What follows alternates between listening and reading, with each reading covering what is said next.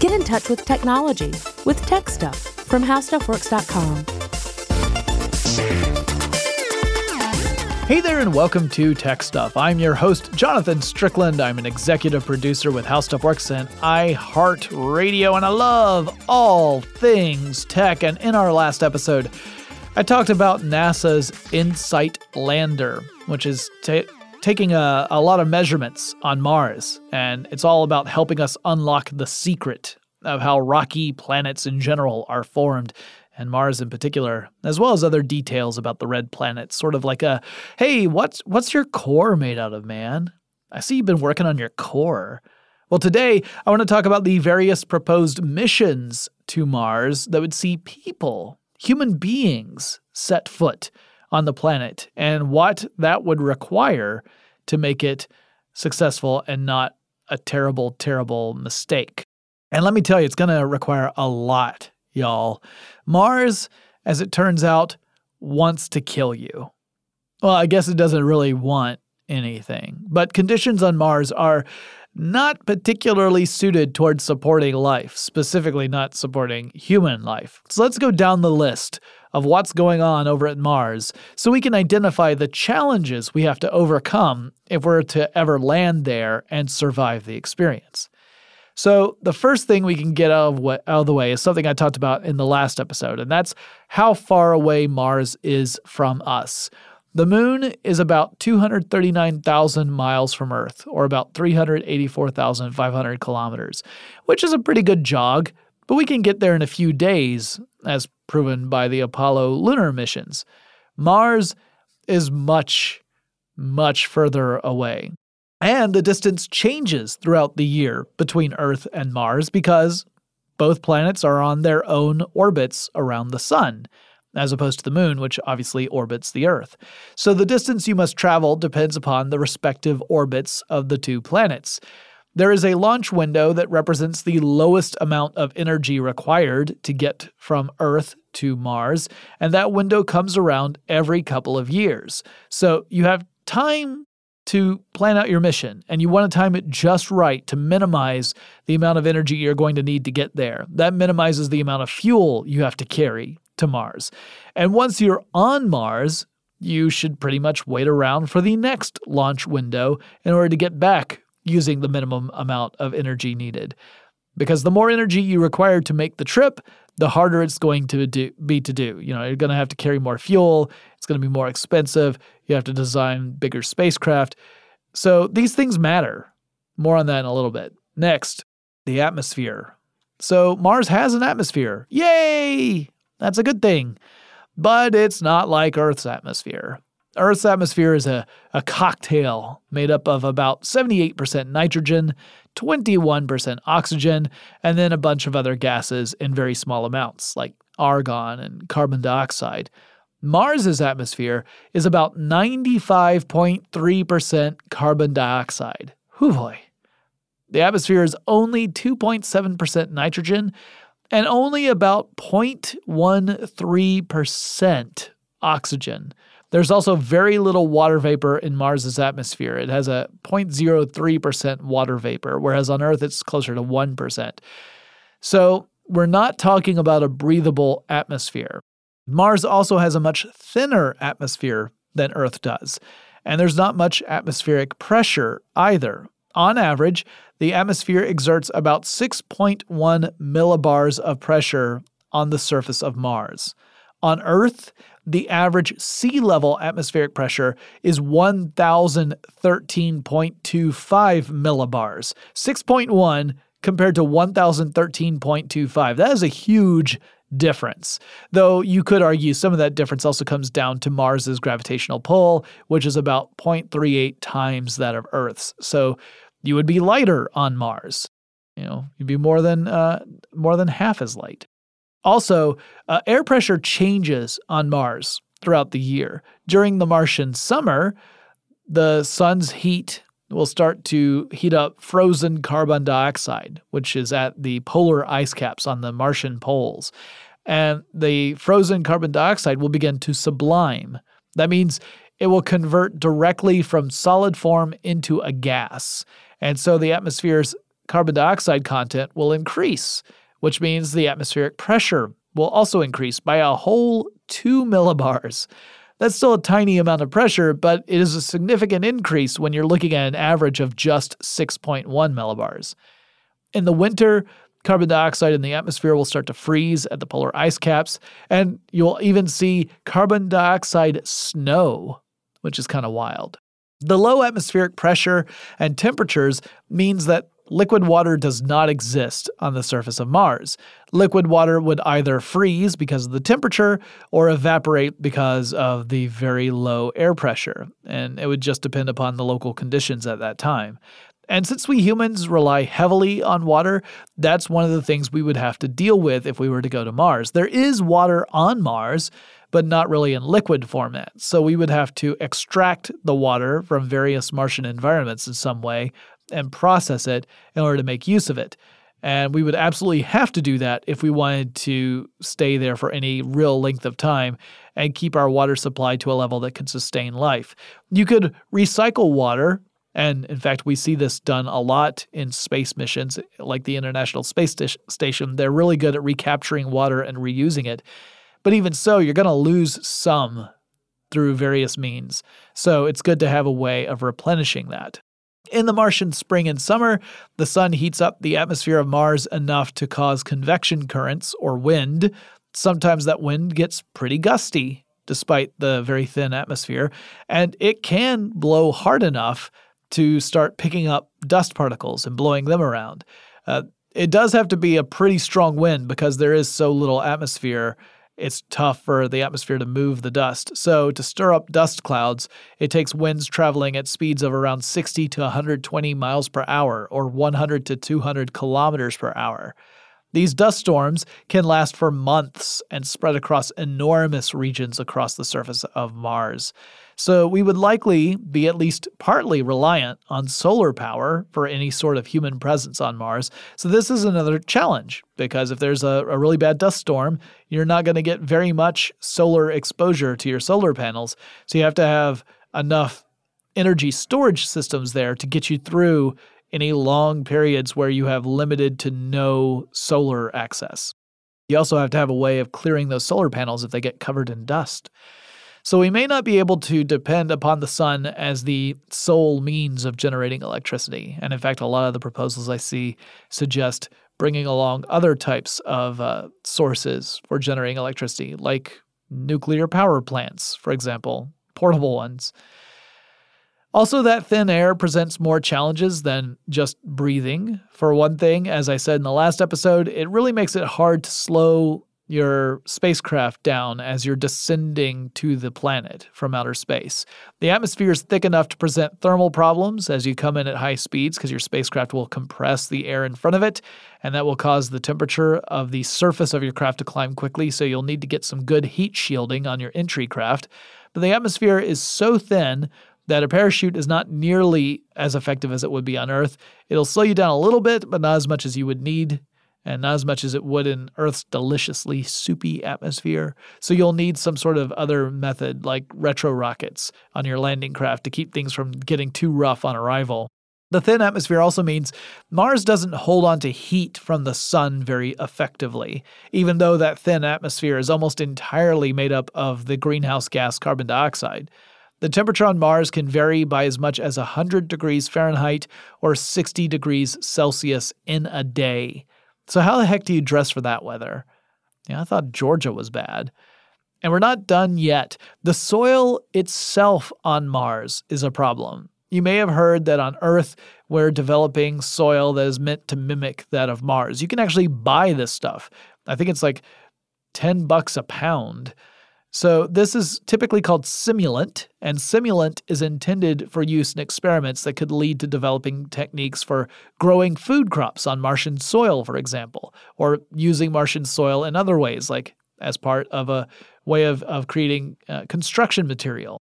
It's another uh, necessity for any mission to Mars with humans is being able to grow stuff once you get to Mars. Because if you're going to be on the planet for a couple of years, chances are you're not going to be able to carry all of the food you're going to need for that time along with you. You just won't have the cargo capacity. It would be better if you could bring stuff that you could plant and grow at your destination. It would take up less space and you would become sufficient on the planet. Also, plants generate oxygen, so that would be good. So, simulants are good for running those kind of experiments. However, simulants tend to leave out the stuff in Martian soil that's really harmful to humans. makes sense. You don't want to put human lives at risk while you're running these experiments. But actually, on Mars, it's a different story. You have stuff like perchlorate chemicals. So, in high concentrations, such as what you would find in Martian soil, that stuff is toxic to humans. The good news is it's also a common component of rocket fuel, so maybe you could use stuff on Mars to help manufacture the fuel you would need for a return trip to Earth. But you would also need to figure out a way to thoroughly clean any component that was to pass from the surface of Mars into an inhabited area, as particles of that dust could be deadly to humans. The perchlorates could have other uses, like manufacturing oxygen, but we would have to be very clever in how we manage our interactions with the Martian regolith to avoid the possibility of contaminating any habitats. Uh, this stuff can really mess up thyroids, for example. So even the dirt on Mars is trying to kill you. But wait, there's more. I'll explain in just a moment. But first, let's take a quick break to thank our sponsor.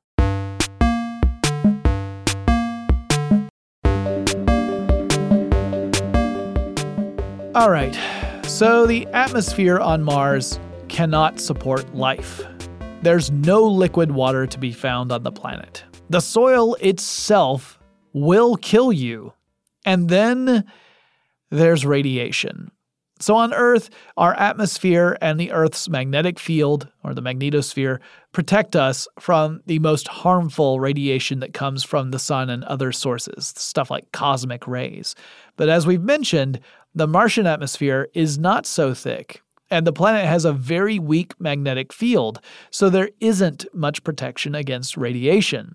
Also, the trip to Mars would take months, as we mentioned earlier, and during that time, you would be on a spaceship and potentially exposed to incredible amounts of radiation.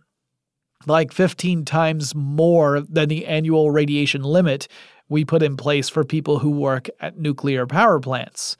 So the Curiosity rover, when it was traveling from Earth to Mars, monitored how much radiation it was uh, it was subjected to as it went through that trip and it, it accumulated the equivalent radiation of 24 CAT scans on the duration of that trip. Oh, and that long trip could also cause other problems, not just the radiation. The microgravity, the fact that you are quote unquote weightless in space, can lead to stuff like loss of bone density as well as loss of, uh, of muscle tissue. So, some proposed plans of sending humans to Mars include a method of generating artificial gravity, typically by spinning the spacecraft so that you have this uh, centripetal force thing going on that you would uh, kind of fake gravity, but that also has challenges associated with it. A big one being that if your spacecraft is not large enough, then the uh, the radius of rotation It'll be so different between your feet and your head that it'd probably mess you up big time. Like it would be very difficult to move around and and adapt to that kind of environment. So even creating artificial gravity has its own challenges. Cosmic radiation and solar particles uh, could continue to cause real problems on the surface of Mars, even after you've gotten off the spacecraft. The threat of radiation is such that exobiologists, that is to say, scientists who are studying the possibility of life on other celestial bodies, have suggested that if any organics still exist on Mars, assuming they ever did exist on Mars, they would likely be several feet below ground because the radiation would otherwise scour the surface of the planet clean of life, at least any kind of life that we would be familiar with. So, some of those cosmic particles are traveling at such speed that when they hit Mars, they actually penetrate the soil itself and bury themselves in by a few feet. So you'd probably have to dig down at least a meter or so if you hope to find evidence of organic material like the kind we have here on Earth. All right. So, any mission to Mars with human beings is going to have to take into account radiation, atmospheric issues, landing challenges, water supply, food supply, some means of cleaning off contaminants to avoid thyroid issues brought on by exposure to perchlorates. But hey, we've been to the moon. We can totally do this, right? Well, it's, it's certainly a goal that several people and organizations have set for themselves, though not all of those proposals have been met with enthusiasm. Let's take one of the more questionable ones first, because I remember being incredibly skeptical of it when I first heard about it back in 2012. I'm talking about Mars One. Now, according to co founder Bas Lansdorp, he and his co founder Arno Wilders created this organization back in 2011. Their plan was to create a project with the goal of sending humans to Mars, and it would be a one way trip. Those humans were meant to establish a permanent colony on Mars. And they also wanted this project to make use of as much existing technology as possible, which would help cut down costs. They wouldn't have to do research and development on new tech. They wanted to manage this with as much existing tech as they could. And they thought by making it a one way trip and by relying on existing technology, they could cut the cost down significantly. They produced a roadmap back in 2012 with a timeline for various key elements they identified as being necessary to lead up to the point of sending the first crew to Mars. The selection process was to begin in 2013. Originally, the company's goal was to land a small crew of four people on Mars by 2023. Well, it's 2018 now, so we're getting pretty darn close to that date, but no worries, because over time, Mars One has pushed that date back more than once. The latest version of the roadmap now estimates a 2032 touchdown for the first crew mission. Between now and then would be other missions to test various technologies and to establish communication satellites as well as the infrastructure that'll be necessary for the colony moving forward. News of the project spread very quickly in 2012. Some people thought this was a really interesting idea. Some people considered it interesting but really super ambitious. And some felt that it was just wackadoodle crazy talk. Now, wrapped up with this incredibly challenging goal of getting people to Mars safely and then keeping them alive was a reality television element. Uh, the organization sent out the equivalent of a casting call for prospective colonists. So to apply, you were supposed to pay a $40 application fee and submit your application. Mars One claims that around 200,000 people submitted applications. I have not found any sources to back that up. But if it's true, that means a cool $8 million flooded the organization's coffers. That's probably not true, though. NBC counted up the number of video applications that were on the Mars One website. That was part of the application process, was submitting a video that would be hosted by Mars One. That number was 2,782, which is a far cry away from 200,000. And then the reality television element was supposed to kick in. During the training process and the selection process, there was to be a reality television show program that would uh, document all of this. And the proceeds, the money raised by advertising on that program, would go towards supporting the project. Uh, that program never really materialized. There were some sort of questionable circumstances around that. I'm not going to go into it, but it just sounds like things just didn't work out properly. And anyway, even if you assume that 200,000 people did apply, as the company suggests, that would still only mean $8 million. And I know $8 million is a lot of money, but it's peanuts when it comes to space travel. NASA has estimated that it would cost $100 billion to send people to Mars. Although, to be fair, NASA's estimate also includes bringing them back to Earth and those estimates have ranged from $100 billion to $450 billion. And keep in mind, that does include bringing people back to Earth. So that obviously adds a lot to the expense, right? And that was one of the points that the Mars One folks said is that we aren't planning on bringing them back. That's where they're going to live, so we can cut that out of the the uh, project entirely. But the Mars One estimate is that sending the first four colonists will cost six billion dollars.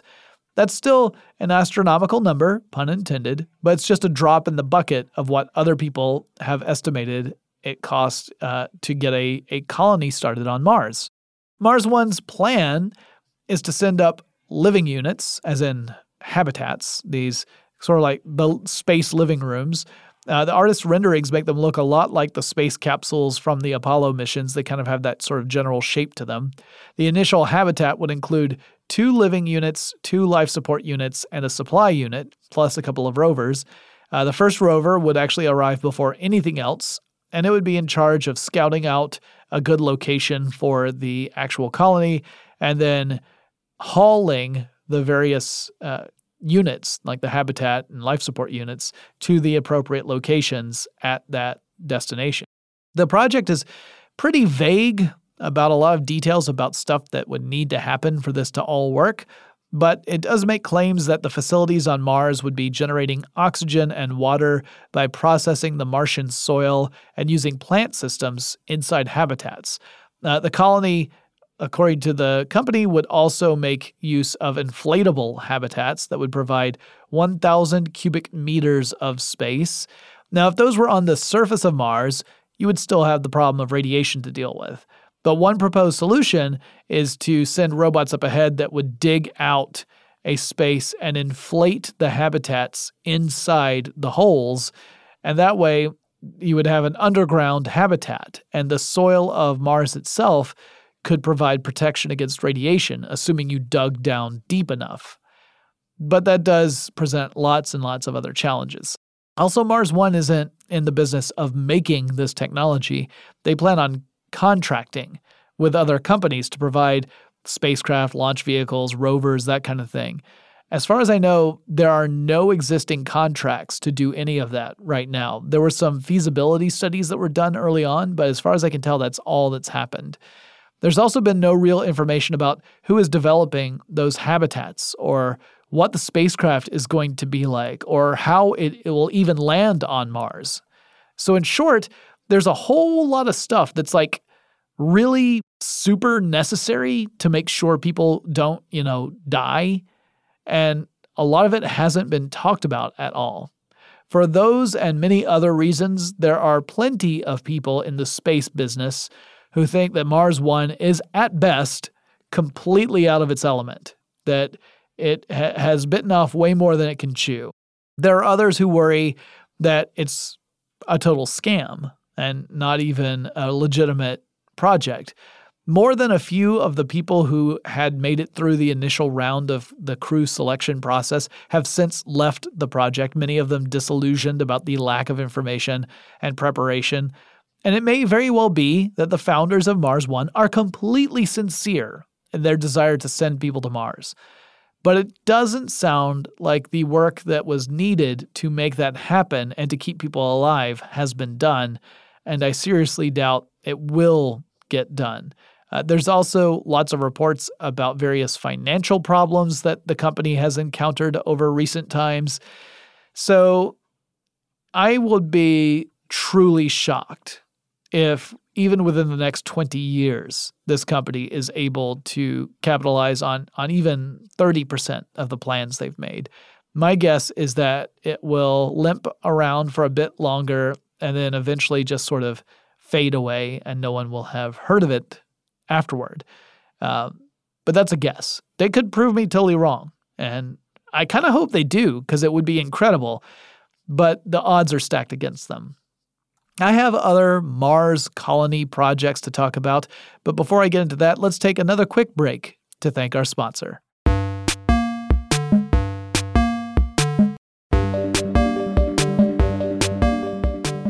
Next, I want to talk about Mars Direct. This is a plan that was developed by Dr. Robert Zubrin, and Zubrin's plan would allow humans to not just travel to Mars, but to come back from Mars. So this is not a one way trip situation. to do so, we would have to develop methods to manufacture rocket fuel from materials on Mars, particularly materials that are found in Mars's atmosphere. And he advocates using Martian soil and minerals in it for construction materials, which could be problematic with the perchlorate issue. And like the Mars One plan, he feels it would be important to extract water from the Martian soil to support life. But unlike the Mars One plan, he goes into a lot more detail about his ideas and has a lot more uh, uh, scholarship to back him up on many of his plans. So, in the Mars Direct plan, the initial plan, the first step was to send an unmanned spacecraft called the Earth Return Vehicle to Mars. So, essentially you're putting the the return ship onto Mars's surface. That's your first step. And not only would it be this spacecraft, it would also the the payload would also include a rover that would uh, be able to travel on the surface of Mars and do mission parameters, uh, or, or, fulfill mission parameters, I should say. And then the nuclear reactors that the Mars colony would use to process materials to generate rocket fuel. And the idea would be that between the rover, these nuclear reactors, and the return vehicle, you would be able to process enough material to fully fuel the return vehicle and have it ready to go so that day one, when you land on Mars, you've already got your return ticket ready. So that was the first part of the plan. Then you would have a second trip where you would send two payloads.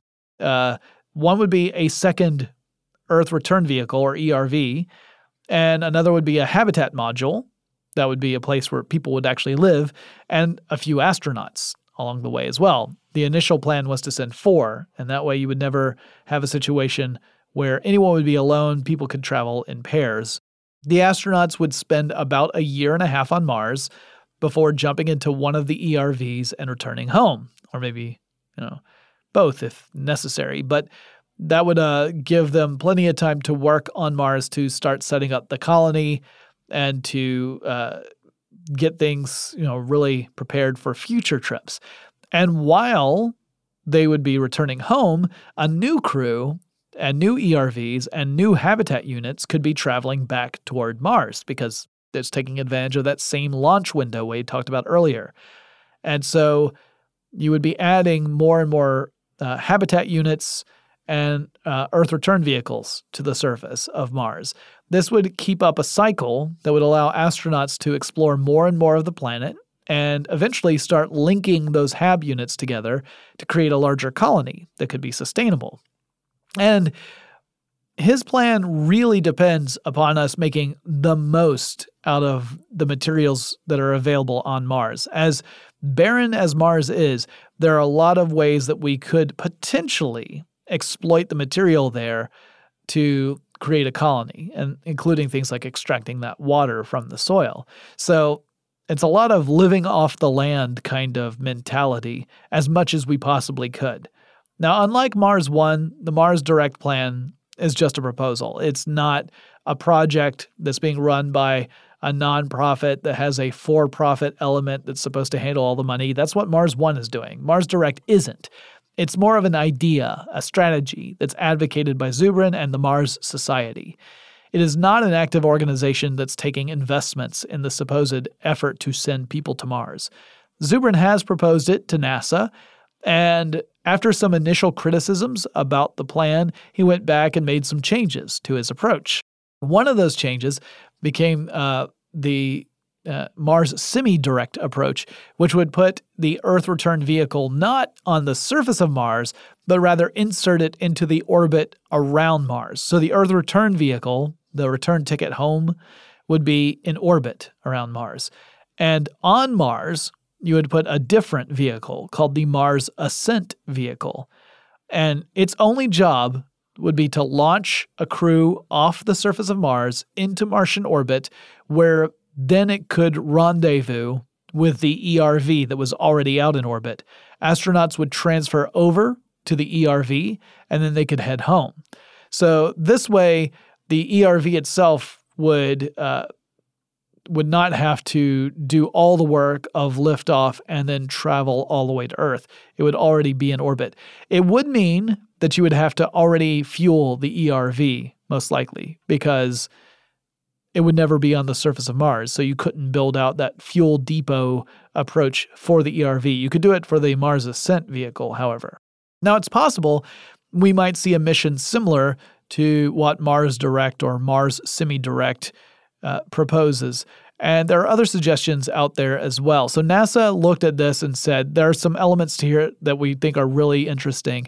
And they kind of incorporated that into their own proposed long term plan for Mars. But there are others who have uh, argued for more ambitious plans that would happen sooner than that. One guy uh, was uh, Dennis Tito, who founded a nonprofit organization in 2013 called Inspiration Mars Foundation. And the plan was to fly a crewed mission, as in a, a mission with people on it, not not crewed as in, hey, get a load of that mission. Anyway, this uh, plan was to send this spacecraft around Mars and then back to Earth, so a, a flyby essentially. Initially, the hope was to do that by this year. And by this year, I mean 2018 when I'm recording this episode. However, that did not work out, and the next opportunity to do so at the lowest energy expenditure would be in 2021. Tito's organization estimated that the cost of this mission would be somewhere between 1 and 2 billion dollars. And Tito said that he had secured about $300 million in potential investments, but that he would need an additional $700 million and he was hoping that the US government would give it to him. But Congress said, no dice. We're happy to give you expertise, but no moolah. And as far as I can tell, the project pretty much died out after that. Then there's Elon Musk and SpaceX. Elon Musk has been incredibly bullish on Mars, to say the least. In an interview on HBO that happened very recently, Musk said he gave himself a 70% chance of moving to Mars. And in that same interview, he said, quote, We think you can come back, but we're not sure, end quote. So, in other words, it would be perhaps a life sentence to Mars that you're going to move there knowing that you will die there, and also that conditions are so harsh that you might die there much earlier than you would have otherwise. He's very forward about the whole thing and says, yeah, Mars is dangerous, and your risk of death en route to Mars, as well as just day to day living on Mars, is much higher than it would be on Earth.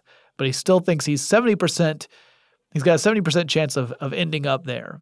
So Musk projects that such a trip might be possible in less than a decade and might cost uh, around a couple hundred thousand dollars once it's turned into a, a space tourism kind of thing. SpaceX in general has some big Mars plans, as well as general plans for craziness in space. In September 2018, SpaceX announced a deal with Yusaku Maezawa, who had secured a pretty darn exclusive ticket. Uh, Maezawa is going to become the first private passenger to fly around the moon. Right now, the projection for that trip is to happen sometime in 2023. No telling how much that ticket cost, but I bet it was way more than a couple hundred thousand dollars. The hope is that private spaceflight will initiate a whole trend, and that will help fund the development of the BFR. That's the successor to SpaceX's Falcon Heavy and Dragon systems. So the Falcon Heavy is a launch vehicle, and the Dragon is a spacecraft capsule. The BFR would be a two stage spacecraft. It would consist of a booster and then the spacecraft itself. And it's on a BFR that Musk says he would travel to Mars, uh, assuming that they're able to complete the design and testing phase and build out the stuff. Now, according to the SpaceX site, the BFR is designed to, quote, ultimately carry as many as 100 people on long duration interplanetary flights, end quote. So this is a beast of a spacecraft, much, much, much larger than anything we've ever seen up to this point. SpaceX wants to send unmanned missions to Mars in 2022 to de- deliver uh, components that would be uh, critical. Uh, they would they would begin various processes like mining, life support, and power production on Mars way ahead of any humans getting there. Then in 2024, they would follow that up with a mission with actual human beings on it. And that would have the goal of building out a propellant depot and uh, the basic colony site, which would grow with subsequent missions. Now, while all of this sounds pretty incredible, not everyone is sold on the idea. Bill Nye, the science guy, a science communicator extraordinaire, has expressed hearty skepticism about colonizing Mars. Uh, now, I have not touched on the concept of terraforming in this episode. Terraforming is when we try to transform a planet's environment to make it habitable.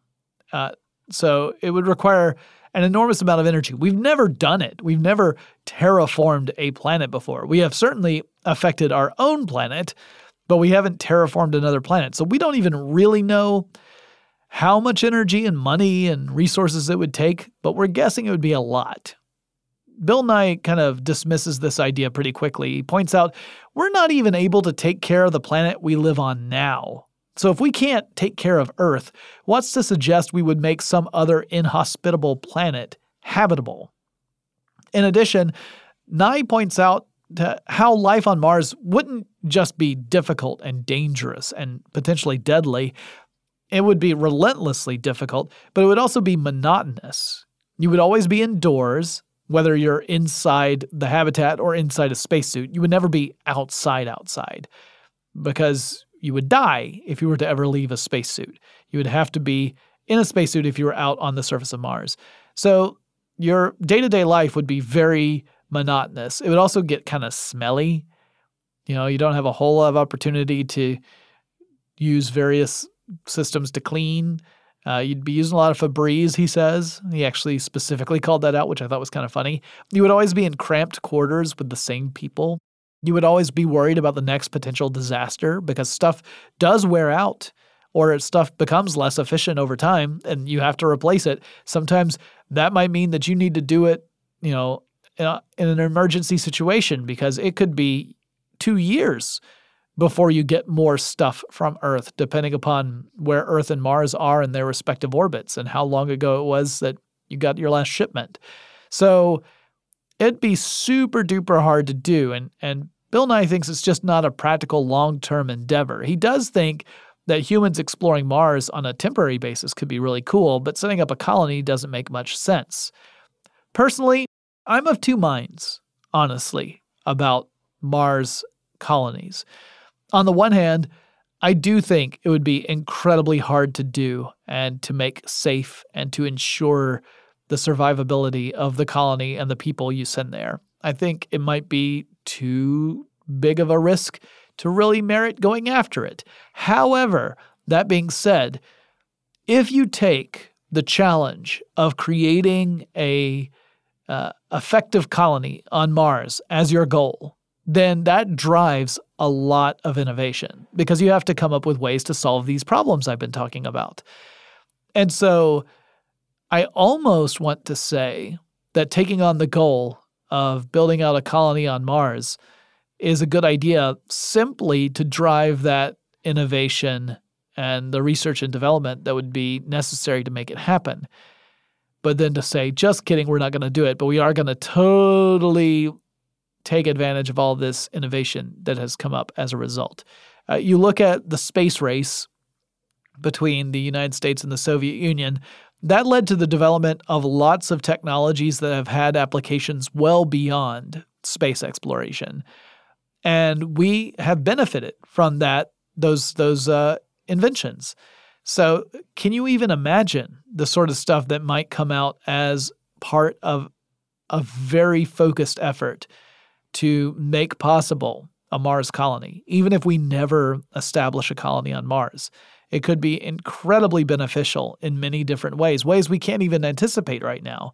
So I think ultimately I'm in favor of pursuing the goal, but also maintaining a healthy dose of skepticism and critical thinking about whether or not it ultimately makes sense to actually pull the trigger and go there. Um, it's fascinating stuff, though. I'm sure that Mars is going to play an important role in space exploration for the future of humanity. Uh, but whether or not it'll be in colony form, I don't know. What do you guys think? I'm curious to hear your thoughts about colonizing Mars. Do you think it's worthwhile? Do you think it would be a waste of time and resources? Uh, do you think there's some other place out in our solar system or beyond that we should really be focusing on? Keeping in mind that if we want to go outside of our solar system, that's an even longer trip, which means even more problems with radiation. But still, it's good to think about. Send me a message telling me your thoughts. The email address for the show is techstuff at howstuffworks.com. You can go on over to techstuffpodcast.com. That's the website for the show. You can find other ways to contact me. You also see a link over to teepublic.com slash techstuff. That's our merchandise store. Remember, every purchase you make goes to help the show, and we greatly appreciate it. And that's all for me. I'll talk to you again really soon.